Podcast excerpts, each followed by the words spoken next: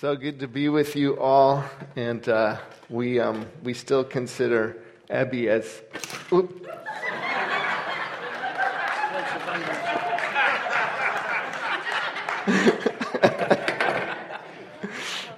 Thank you. We planned that surprise for you. You can you can take that out of our support all, all time. oh my. I just came off, off of two weeks of uh, ministry in Europe, working with refugees and migrants. And uh, every summer we bring out teams from different parts of the world, and we descend on uh, different cities that are taking a lot of refugees and migrants. And so we have local partners everywhere. And um, it's just been thrilling. So I'm really topped up and I'm really tired. I think I average like four hours of sleep um, every day in the month of June and early July. So, um, but I got, I've been staying at Jerry's house, and she's such a, a, wonderful host. So I feel rested last night. But it's a thrill to be with you, and um, there's my family, the rest of them. I left Kaylee in Spain. She's doing a project there with uh, her university, uh, with the refugees we work with. And there's Asher, who's grown tall. He just got back from France yesterday. He's been doing some work there as well, mission. And then Anna, next to her mom, and Alex, who are both working in the States, and mom's holding down the fort. So they all send their greetings. They're really sad that they're not here with me. Um, and uh, we look forward to being back here together at some point in the near future. But it's great to be here, and, to, and I, I'm really blessed to be asked to bring the word to you this morning and to carry on what we've already heard through that wonderful testimony, through the worship. And now, as we dig into God's word together, to be further rooted and grounded in Christ, who we've been singing about. And the song before the last one, I just thought of this wonderful psalm that says, Righteousness and justice are the foundations of your throne. Loving kindness and truth go before you. How joyful are those who know the wonderful song. They walk in the light of your countenance. And that's the God we serve, the wonderful, amazing God who has established his throne forever based on those things. What kind of kingdom has righteousness and justice, loving kindness and truth at its very foundation? That's the kind of kingdom I want to be a part of. That's the kind of kingdom I want to serve. That's the kind of kingdom I want to hope for and live for and welcome into this earth until Christ returns and establishes it for all time. And I want to invite you to join into that kind of expectation and that authority and those values. That's what it's about. Amen? Let me pray real quick. Father, teach us your word today. Establish us in the truth. Oh, how we need the truth. Oh, how we need a kingdom that is beyond this world. Oh, how we need the hope of the gospel. We're desperate for a Savior every day. Thank you for Jesus. And in His name we pray. Amen. Amen.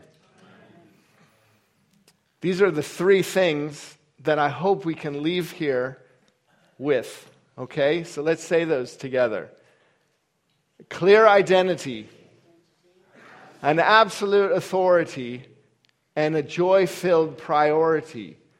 I hope that each of us, as we encounter God's word in, in, the person of Jesus today, that we will feel more clear on our identity in Christ. And for those who aren't yet solid in Christ in terms of committing your life to Him, I hope that this morning is an opportunity for you to have a new identity in Christ. And we'll learn about that that we will understand and learn to walk in the absolute authority that has been given to us through Christ. And we'll learn about how he did that and what kind of authority he has and has transmitted to us. And then finally, based on our identity and the authority in which we can live, We have a joy filled priority that sets our lives in motion that's totally different than what the world has as its priority. Okay, so let's, uh, let's think about those. Let's say it again a clear identity, clear, clear identity, absolute authority, and joy filled priority.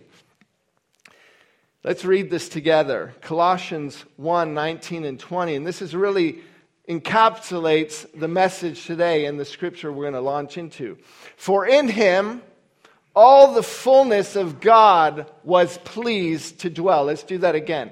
For in him, all the fullness of God was pleased to dwell, and through him to reconcile to himself all things, whether on earth or in heaven, making peace by the blood of his cross. For in him all the fullness of God was pleased to dwell, and through him to reconcile to himself all things, whether on earth or in heaven, having made peace by the blood of the cross.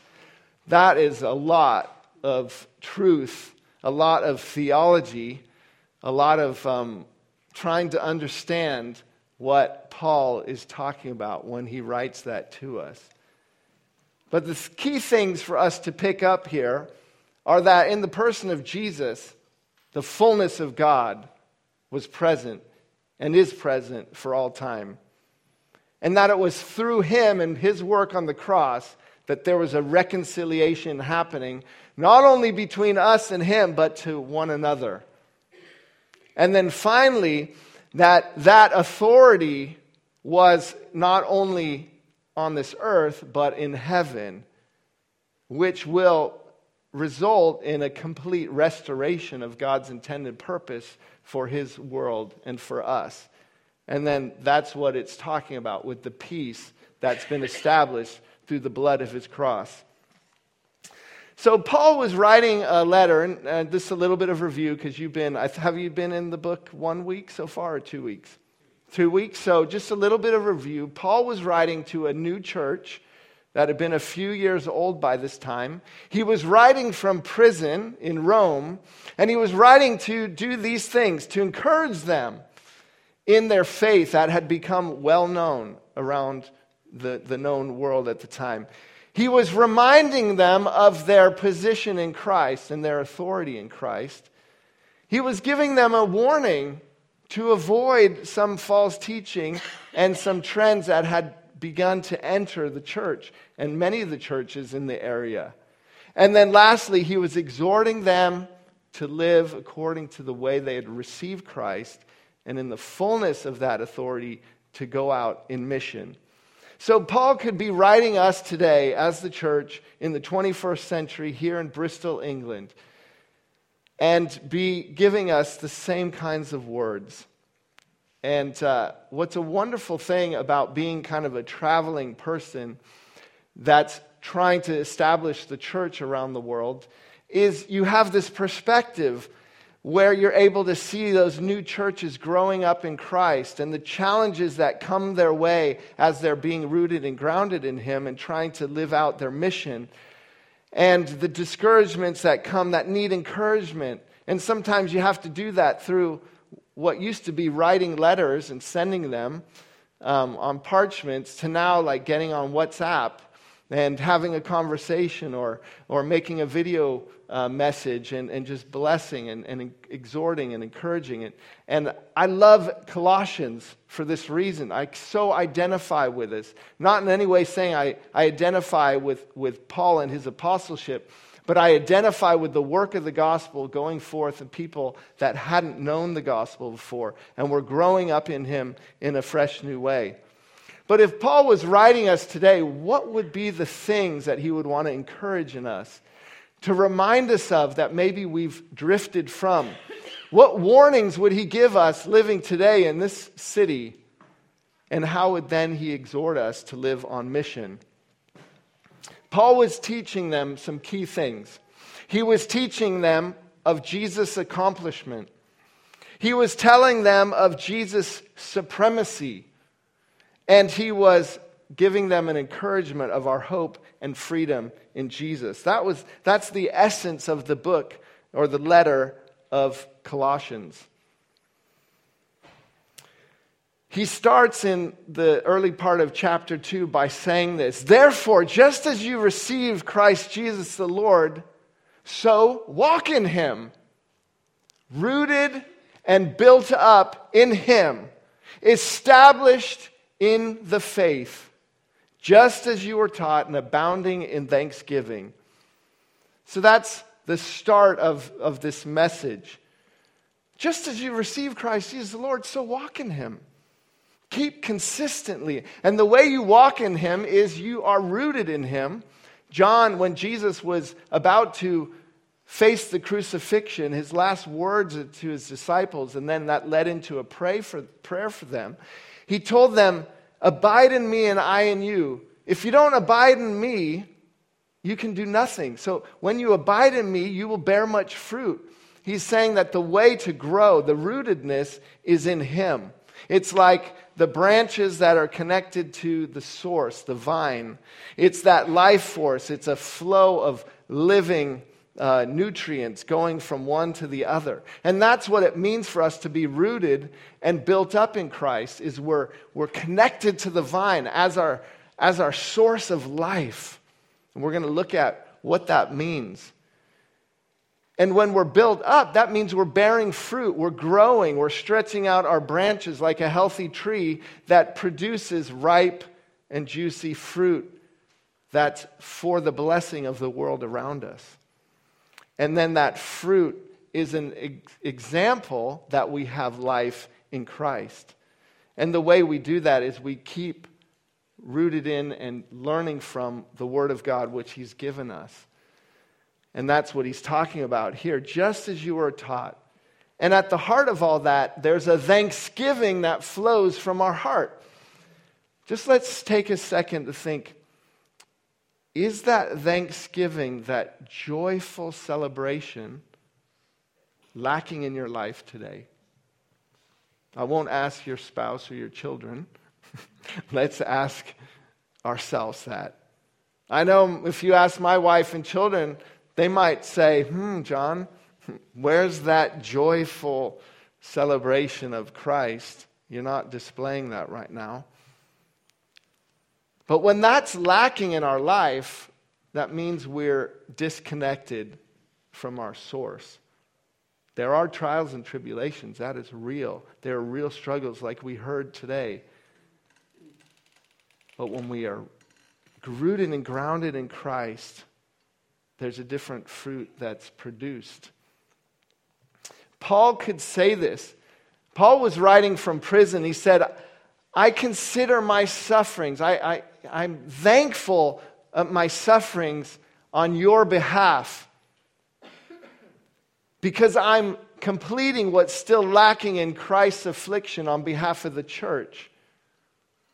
How could Paul be saying that? That he rejoiced in his afflictions and sufferings because he knew that somehow by participating in the sufferings of Christ, he was completing the work of Christ in this world.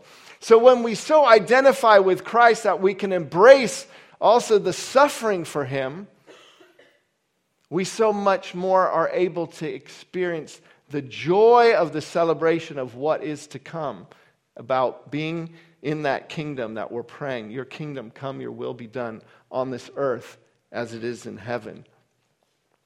Paul goes on to say, See to it that no one takes you captive by philosophy and empty deceit, according to human tradition, according to the elemental spirits of the world, and not according to Christ. For in him the whole fullness of deity dwells in bodily form, and you have been filled up in Christ, who is the head of all rule and authority. In him also you were circumcised with a circumcision made without hands by putting off the body of the flesh by the circumcision of Christ. Having been buried with him, you're also raised with him. In, uh, buried with him in baptism, in which you were also raised with him through faith in the powerful working of God, who raised him from the dead.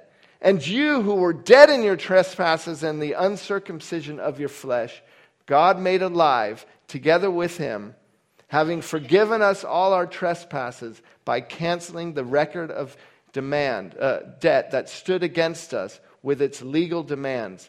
This he set aside, nailing it to the cross, and put. Uh, he disarmed the rulers and authorities and put them to open shame by triumphing them in him. There is a lot there. So we're going to unpack what Christ accomplished on the cross. And I want to start by a simple illustration. One thing we did this last two weeks is we trained our teams of people just like you to be able to share, do three things. One is hear people's stories, because we were dealing with people that have crazy stories of fleeing countries or leaving for one reason or the other. Uh, many of them crossing the Mediterranean by trafficked people, and um, and or um, you know one way cr- crossing through Greece or crossing across the Mediterranean through Spain or Malta or Italy, and trying to find a new life. So letting um, letting people tell their story and in a compassionate way receiving that story. And then being able to tell your story in the greater midst of God's story, of how God's plan to reconcile the world. And then finally, to welcome them into that story. So that's what we taught people. We gave them a simple tool. We call it the three circles. And I just want to take you through it because what Paul is talking about in this middle section in chapter 2 of what Christ did it's summarized very nicely in this. First of all, what was God's design? That kingdom that we talked about righteousness and justice, loving kindness and truth, and that joyfulness of unity with God in His perfect creation that was always His plan for His world. But because of the free will and choice that He gave the people He created, that got destroyed and broken by us and our original parents choosing not to follow his way, not to live in fellowship with him and obedience to him. And so that choice destroyed his perfect creation and it led to complete brokenness. And there's all kinds of things that we do to try to remedy that brokenness, whether it's trying to find other ways back to peace with him through our own efforts, or it's through th- things where we just fill the brokenness with things that don't really satisfy, whether it's addictions or relationships or philosophies, things that just maybe promise temporary fulfillment but leave us just as broken as before, maybe even more. Or it's following false teachings that, that make a promise if you do this, this, and this, you can make uh, peace with God. But it's all based on our own human effort. So, whatever, whatever it is that we try to accomplish by our own efforts, it leaves us still in the same broken state. And I know for me, even though I knew Christ and had a relationship with Him, the voids in my life as a young person, I always tried to fill with other things. I always wanted to be known and appreciated by people. I, so I was like an approval uh, junkie. And I, I, the way I lived that out as a teenager was by doing extreme things. I always had to drink the most, or date the most, many, the most girls, or, or whatever, be the laugh of the party. You know, just those immature things. But they were just leaving me more and more broken until God totally set me on a new course and said, You got to choose my way. This way will lead to further destruction. So I don't know what it is for you before Christ, what you did to try to reconcile yourself back to God or back to some kind of peace and inner self worth. But as you could probably testify, those things have left you empty.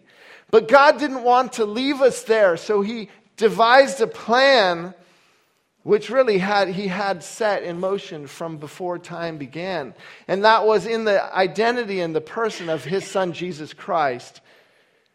We call that the gospel the good news of the way to restoration through the person of Jesus Christ, who through his cross, who lived a perfect life, with all the fullness of deity dwelling in his flesh and blood, because he was perfect, he was, he was able to welcome all the punishment and the sin that we had invoked on the world and on ourselves. He took that upon himself and he put it to death. Hey, Brother Maurice, how are you? He put it to death on the cross so that we could be restored to fellowship with God again. So he sent Jesus Christ. Jesus Christ lived a life, took our shame, died and rose again, and through faith in that, uh, we are restored. So Jesus rules completely. What does that mean? says that all Jesus has all authority on heaven and on earth. All authority. He doesn't have to answer to anyone. The, the scripture says that actually, when he nailed the certificate of death or the pronouncement of our own guilt and shame, when he nailed it to the cross, he made a public display of these spiritual powers that make accusations against us.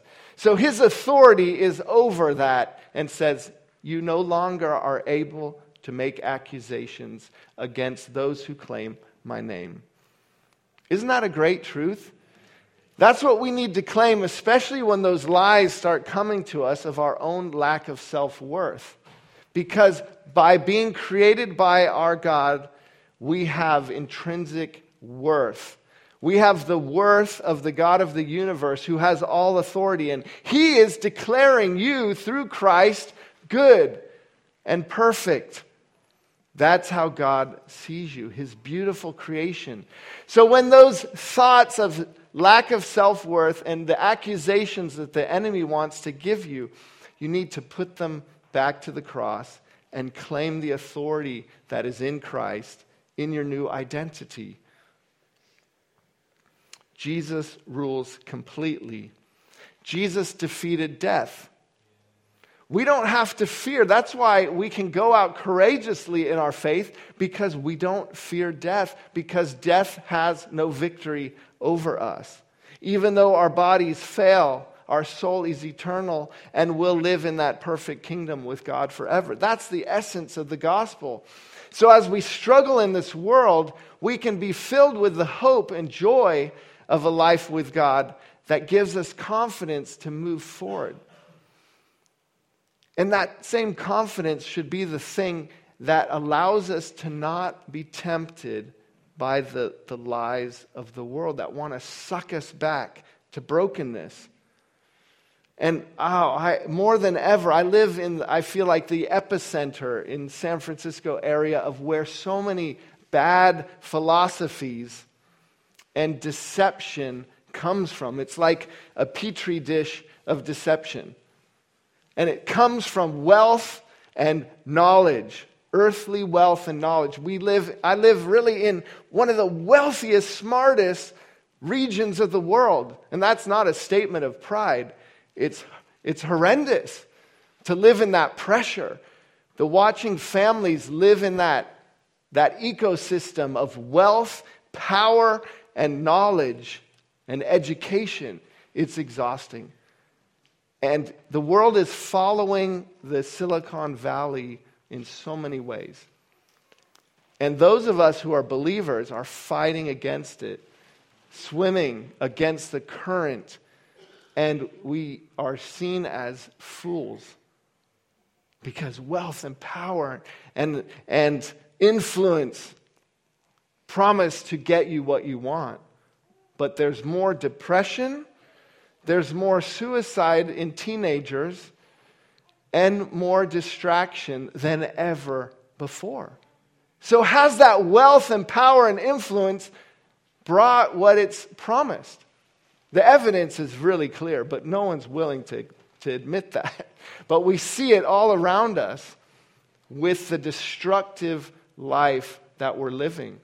You might feel it here too. I think Bristol has a lot of those same kind of uh, elements. I didn't see any of you at the St. Paul's um, carnival yesterday. I was there, but I wasn't carrying my brew. that is a fascinating carnival.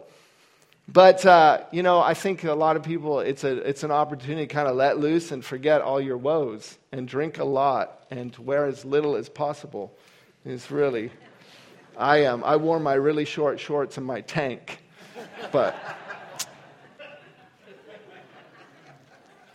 And that's what Jesus rescued us from. He rescued us from the dominion of darkness. You know, it's, I don't want to say it's getting harder to be a Christian because I think it was super hard to be a Christian in Rome in the first century. It was really hard. It cost you your life, a lot of people's lives. Uh, earlier in the year, I was in uh, a place um, in Tunisia where they had a similar kind of amphitheater where they crucified or they killed a lot of uh, Christians in that place. And there's two really famous um, martyrs, Felicia and uh, Perpetua. Perpetua. And uh, these two women just stood for their faith, and they were like attacked by lions and then beheaded by a gladiator. But standing in that arena and thinking, here were these two young ladies that faced Rome and all its deception and in open humiliation, totally stark naked, they stood for their faith and said, We claim Christ. No matter what. That was a powerful moment for me to be in that place where Christianity at one time it soared uh, from that moment on. It took off. People like Augustine were for, from there. But um, how sad that uh, Islam wa- just rode over that and took it for Islam, all of North Africa, nearly wiping out the church. But the good news is the gospel's alive and well, and it's being reborn in that place. I wish I could share a lot more. And he reconciled all things to himself. And this is a really important part for us to think about how we enter into God's plan to reconcile the world. And that's a part of that last point of how we live in the gospel and we're, we recover and then we pursue Christ and we enter back into the world as his ministers of reconciliation. So let's talk about this first one. What is it that we need to walk away from today? A clear, let's say, let's say clearly, a clear identity, who we are in Christ. This was a great picture I took out uh, from the the, um, I was sitting in the driver's seat of a car and I just dropped these young ladies off. This was just um, last week in uh, the city of Jerez. And uh, there's one young lady who was on our mission team, and she's embracing these two um, girls uh, that were formerly Muslim, and they're from a refugee community uh, in North Africa that they were born in a refugee camp, but as young teenagers, they come to Jerez, Spain, to, to live and get educated. And within the first day of our ministry, these, this young lady and a couple of her, her mates were so clear in their identity, and they took the simple tools, and in confidence, they shared their faith. That first night, we were together, and uh, this young gal and her sister have claimed the name of Jesus. And the joy of their new identity. Imagine they've been identified as refugees, and this is a 30 year old refugee crisis in this country. I don't want to give any more specifics, but they have no status. They have no real national identity. Spain hasn't given them citizenship, and they live there as refugees. And their families have been doing this for 30 years. And so to leave that identity of brokenness and not belonging anywhere, you can't go to your homeland, you don't want to be in the refugee camp anymore, and now you're living in a third country that really doesn't want to give you citizenship. But to embrace the person of Jesus and to get a new identity as a daughter of the living king who has a purpose and a future. Hallelujah. I just love that picture, the joy and the tears that came out of that. And that's just a week, week old um, daughters in Christ. Praise the Lord. And what that new identity is in Colossians 1:22, Paul says, "And he has presented you holy and blameless without repute in this world. Holy and blameless. That's what our new identity is in Christ. Holy and blameless. Look at your neighbor, okay, and say, You in Christ are holy and blameless. Church, in Christ, you're holy and blameless. Hannah, you are holy and blameless. Isn't that awesome? That is good news. That's our identity in Christ, holy and blameless. Moving on, Paul goes on to say, Therefore, as you receive Christ Jesus, so walk in him, rooted and built up in him, established in the faith, just as you were taught, abounding in then, uh, and then we, we already read this again See to it that no one takes you captive through these things. What is this that he's talking about? Philosophy and empty deceit, human tradition, and the elemental spirits of this world, and not according to Christ. So, philosophy, empty deceit, human tradition, and elemental spirits. What is Paul talking about here? I believe the definition of what he's meaning by philosophy here is human reasoning and intellectualism. See, this kind of thinking had entered the church in uh, the Colossian believers. False teachers had come in and they started to make reasoning and trying to lead the believers down some kind of wisdom beliefs that were contrary to what they had received in Christ. Empty deceits. These are lies leading astray, just basically totally bogus lies. And we see this all the time in the church. There's a lot of false teaching and self proclaimed prophets and apostles that are making all kind of like the prosperity gospel is just a lie from hell. And it's so impacted Africa, especially. It's, it's running rampant there. So, this was happening in the church in Colossae. Human traditions, that's just basically legalism and self righteous pursuits. Kind of this idea that if you do this, this, and this, and you avoid this, this, and this, um, that's how you achieve perfection with God. Bogus. And the elemental spirits are rituals, asceticism, or observance of rules, and basically false religion. So we see these, these trends always trying to come in and influence and infiltrate the church. When the gospel is so simple, Christ defeated sin and death. We put our faith in Him. The Holy Spirit gives us the power to live in peace with God and to overcome sin. And that is the simple truth of the gospel. It's not how we pray, how many times we pray, praying to any kind of other person or in any kind of stance. It's not name it and claim it. It's not um, reasoning away the miracles of the gospel or trying to make Christ less than what he is or adding other things by our own reasoning or re theologizing the scripture as the world becomes more intolerant of those of us who claim single truth. That's what Paul's talking about here. So he's saying, be careful that no one leads you astray through these things. I'm telling you, the church today, more than ever, we need to know the truth that we first believed in Christ. Because there are some bogus theologies out there and a reinterpretation of the Word of God to accommodate the philosophies of our world. It's all around us. We wouldn't have to take much time to be able to just name those out the philosophies that are trying to infiltrate. Wow, I read a, a difficult article yesterday just about human sexuality and even how parents in the future will choose their babies. And uh, that is scary stuff. But it's being fed to us in a kind of a slow dose.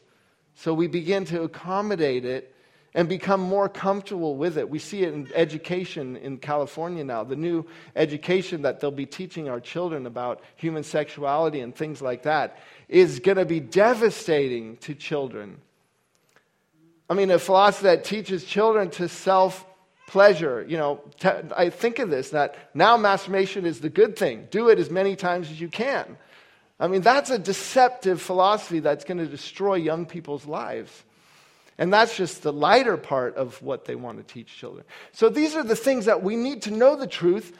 And if we don't know it, then when those philosophies come, we get more and more comfortable. We accommodate them and we begin to just believe differently. And then we have to do the hard work of reinterpreting the scripture from what we've interpreted it before. And that's happening all the time. The church needs to wake up. What are the reasons? What, what are the things that threaten our identity? I think one big one is the fear of being irrelevant. We want to be relevant so much. We want to fit in the world. We want to fit in with our neighbors. Peer pressure. The fear of rejection. That's the worst, worst thing that could happen. You know, we think, I don't want to be rejected. And that's crazy because we've already been accepted by Christ. Why do we worry if someone else rejects us? Because really, if they're rejecting us, it's not us, it's Christ they're rejecting. You know, it's a lot easier to, to conform than it is to swim against the current of this world. It's a lot easier. And then, lastly, we just don't know the word. Biblical illiteracy is rampant. I don't know about you, but I want to ask you this question What truth of Christ's victory do you need to claim today? Just take a minute to think about that. What truth of Christ's victory do you need to claim today for yourself?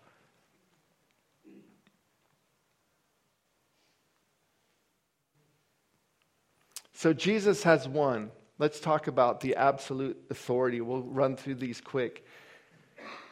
Jesus, when, his, when he sent out his disciples two by two in um, the book of Luke, when they came back and they were amazed, they said, Jesus, even the, the demons submit to us. And uh, Jesus, he said, I saw Satan fall like lightning from heaven. He says, I've given you authority to trample over trample over snake and scorpion, and you have all power over the enemy. Nothing shall harm you. But he said, Don't rejoice that the demons submit to you. Rejoice that your names are written in heaven. And then, full of the joy of the Holy Spirit, he said, I praise you, Father, that you chose to to hide these from the wise and the learned, but you chose to reveal them to mere babes. Yes, Lord, for this was your great pleasure. All authority has been given to me on heaven and on earth.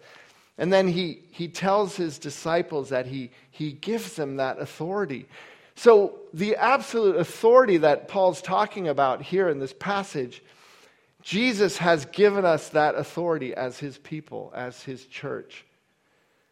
The worst thing in the world is a defeated Christian. Because that means we've already made this, the, the stance to commit to Christ. But when we don't live in his authority to overcome, then we're worse off because we live in that guilt and defeatedness the Christian who doesn't live into their full inheritance is like a child who is the heir to the throne, the heir to the, all that the kingdom has, but lives in the basement in squalor. What a tragedy that is, right? We can live in the royal throne room with our king in complete fellowship. We have complete access to everything that heaven has for us. Don't let that truth be squandered by a false understanding of what prosperity means. That isn't a promise that we have everything on this earth that we can claim. That's just tinsel. No, we have the authority and the inheritance of God's eternal kingdom. That's way more precious than anything this earth has to offer because it's forever, it's not temporary. What the world has to offer is temporary. This is a young man. His name I'll just call him Adam. He came to faith about a year ago through um, our correspondence over WhatsApp. And we meet every week for a discipleship time.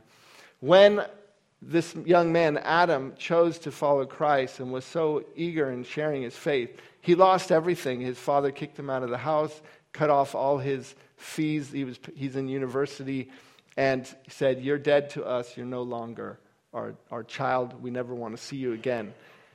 And I've just been amazed at Adam's response to that. And here he is holding his hands over his city where he lives in the Horn of Africa.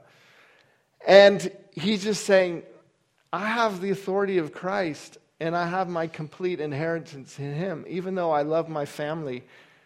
And he still prays for them and reaches out to them. And he has one sister who keeps secretly um, keeping a communication. She loves him and he loves her. So that's that hope that God's going to restore his family. But I've been so impressed that Adam loves um, the Lord Jesus Christ and is willing to have lost all that because he knows his identity and he, he's walking in the authority of the power of the gospel. And he's actively sharing his faith to his neighbors.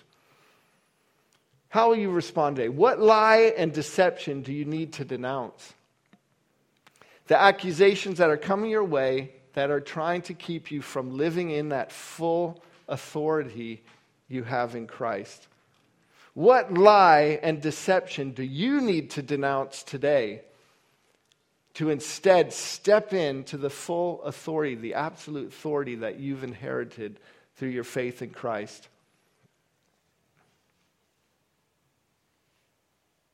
Jesus has won, our joy filled priority.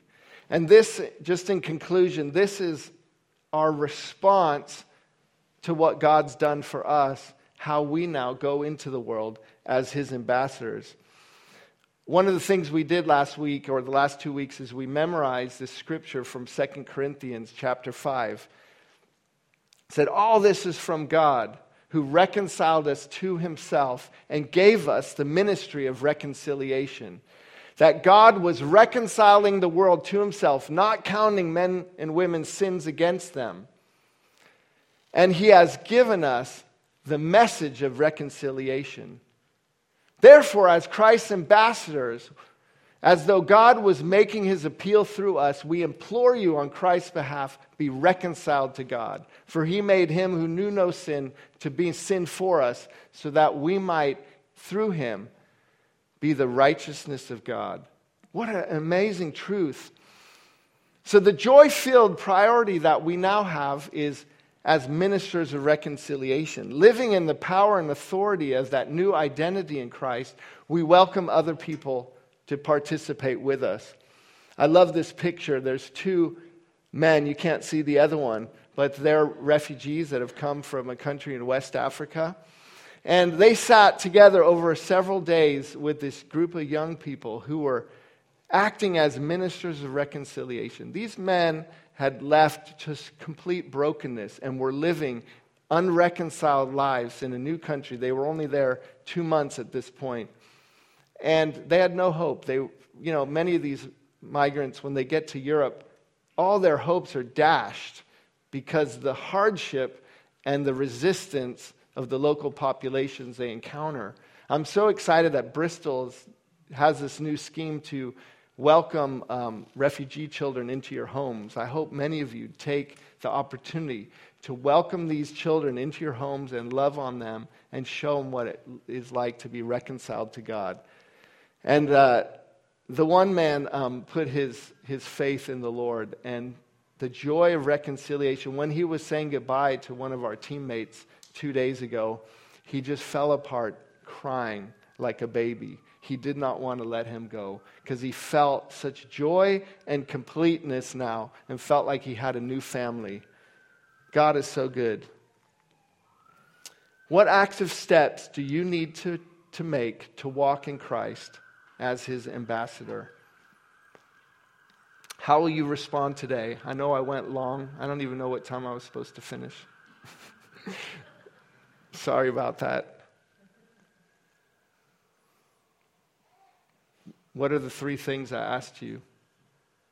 secure identity, absolute authority, joy filled priority. Good. How are we going to be out as those, walk in those three things um, as a church? Ebby, live into your fullness in Christ. When those doubts and deceptions, lies and threats to your identity come, fight back with the truth of the gospel that you first believed. Hold on to it with all your might and let the Holy Spirit empower you to do the work of reconciliation in this world. The world is desperate for ambassadors of Christ. I just witnessed 44 people living as ambassadors of Christ and so many lives. I just told you a few stories, but so many lives went from brokenness to wholeness because of the faithful living out of these ambassadors for Christ. What I saw yesterday just broke my heart in Bristol. Not because I, I love fun and I'm always the first one and the last one at parties, but the party that was happening yesterday in your city was mostly about brokenness and trying to fill that empty void with music, dance, drinking, and promiscuity. That's just one little part. There's a whole lot of other things behind the scenes, the brokenness, and maybe even, even in our own souls and lives and behind our closed doors. Be reconciled to God. Let Christ's work have its complete effect in you. You won't be disappointed. And you get, look around you, you get to inherit this beautiful family. Our new brothers and sisters. And so that together we can journey towards Christ in that wholeness. I'm so excited to be able to share at the Bring and Share later today. Um, just share a little more fun stories about what God's doing around the world and our part in that. But as we leave here this morning, don't leave without doing business with God, whatever that business is. Okay? Let me pray for you. Dear Heavenly Father, thank you for the completed work of the cross. That through Christ we've been reconciled to Him. And that He is the head of all rule and authority in the heavenly places as well on this earth. And He is the leader of the church, which we are members of. Thank you that we've been adopted into your family and we have the inheritance as your children. All the authority of heaven and earth given to us for the work of reconciliation in this world. Father, I pray for each one, especially those who are feeling really beat up and are struggling to believe that they were worth a son, struggling to believe in the completed work of Christ, tempted by the philosophies of this world, the empty deception. Father, rescue those people. If that's you today, I, I pray for you that you reach out to Christ and say, Give me confidence in your gospel. Speak to me, Lord Jesus. Father, let Ebby continue to be a bastion of light in this world. Strengthen this church and keep the enemy from attacking it and diluting it. Father, I pray for a Holy Spirit revival in and through us. And I pray this all in Jesus' name. Amen. Thank you.